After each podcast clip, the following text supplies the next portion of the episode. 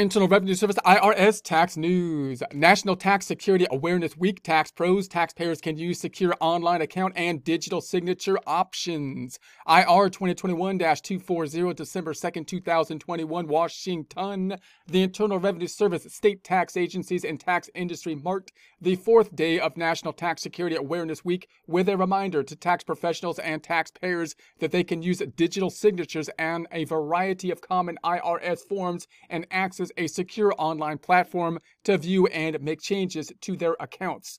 So these can be really useful uh, improvements to make things easier. They were items that in the past you would have thought there would be security kind of issues related to them with these kind of e-signature kind of authorizations and looking up your information online. But obviously at this point in time, even financial institutions such as banking and so on are using these types of e-signatures and they're being very common in the commercial world, and, and they appear to be a, a secure way of doing business. So the IRS is kind of behind in some of the areas to, to up their technology so that we can use the IRS website in a similar way that we might use kind of a banking website so we can access our information on it. We can track our payments on it. We can make payments on it and all that kind of stuff, as well as doing some of these signature kind of author authorizations which in the past we often had to basically go back and forth with faxes and, and things like that, which seems less efficient and nowhere no more secure, frankly, than,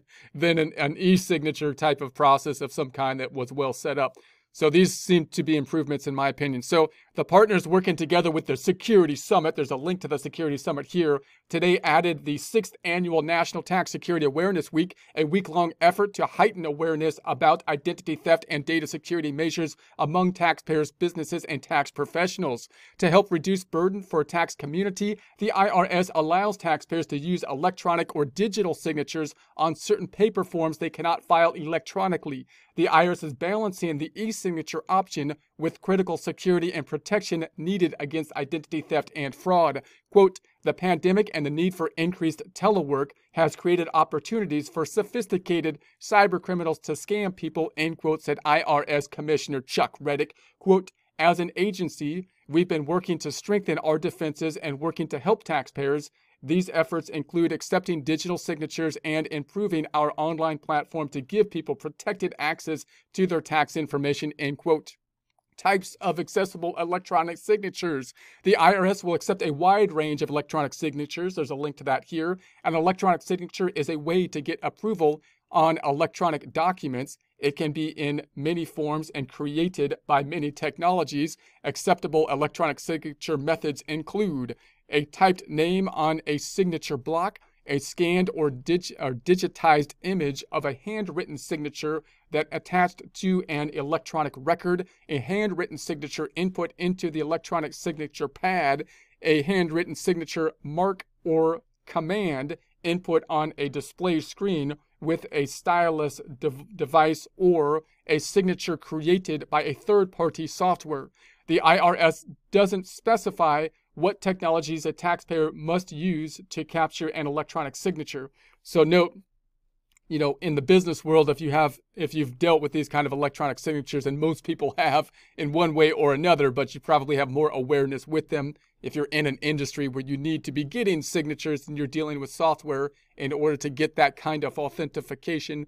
There's different kind of, of softwares to, that you can imagine basically putting that would give that authorization the same kind of authorization type of process uh, related to it. So I won't go into the softwares now, but you can imagine the different kind of ideas and ways that they might try to get the same kind of authorization you might have from a signature, which is supposed to have that kind of personal feel that you can actually identify somebody by their handwriting and so on with a digital format for the digital signature, which you would think that if you could get basically uh, something that's actually written into a pad, that you get that same kind of signature uh, authentication or if you can basically verify someone's identity with an online kind of connection with their account and so on. Possibly that would be something that can qualify as a, as a digital signature. You can also see the problems with this, of course, because you can copy and paste signatures these days and this and that. And so the question is how you know how do you make this signature process secure? But again, in the business world, they're using those those electronic signatures and they're making things a lot faster at least. So the IRS will accept images of uh, signatures scanned or, or uh, photographed including common file types supported by Microsoft 365, such as .tiff, .jpeg, uh, .jpg.gpeg.pdf, Microsoft Office Suite, or ZIP. The IRS allows taxpayers and representatives to use electronic or digital signatures on certain paper forms. There's a link to that here if you want to look at those paper forms, which they cannot file using IRS e-file. The forms, there's a link to that here, are available on irs.gov and through tax professional software products. Online accounts added features.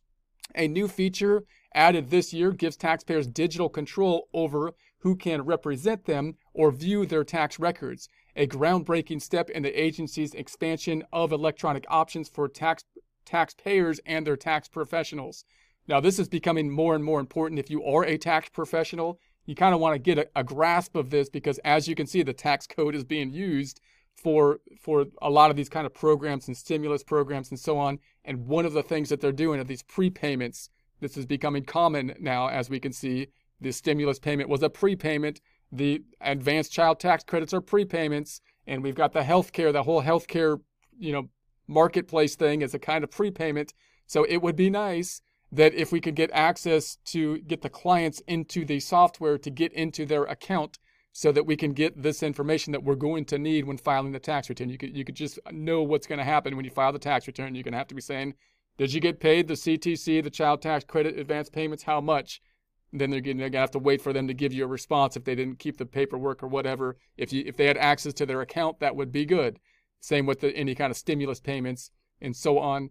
So so you might want to start proactively working at this point in time, getting people to log into their online accounts so that when you ask them those questions, you can get access, you can get answers to them, and possibly even they can provide you the information so that you can check that out uh, yourself if that if that's something that would be you know available too. But they got to get access to their account before any of that is possible, I believe. So the new feature, one of many recent enhancements to the online account for individuals, will allow individual taxpayers to authorize their tax practitioner to represent them before the IRS with a power of attorney, a POA. So obviously a power of, of attorney is different than just making the tax return because you're working kind of as the agent when you make the tax return, but it's still the responsibility of the taxpayer to review it and send it in. When you're talking power of attorney, now you have a situation similar to a lawyer type of situation where you might be talking to the IRS and have the capacity to make decisions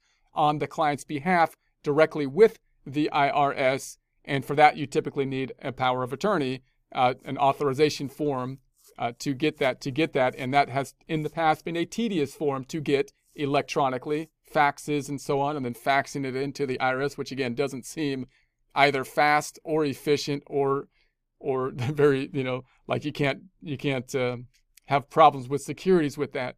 So, and to view their tax accounts with tax information authorization, the TIA. Tax professionals may go to the new Tax Pros account. There's a link to that here on irs.gov to digitally initiate POAs and TIAs. These digital authorization requests are simpler versions of the Form 2848 and 8821. So, those are the two forms power of attorney and, and the TIAs forms. Once completed and submitted by the tax professional, the authorization requests will appear in the taxpayer's online account for their review, approval, or rejection.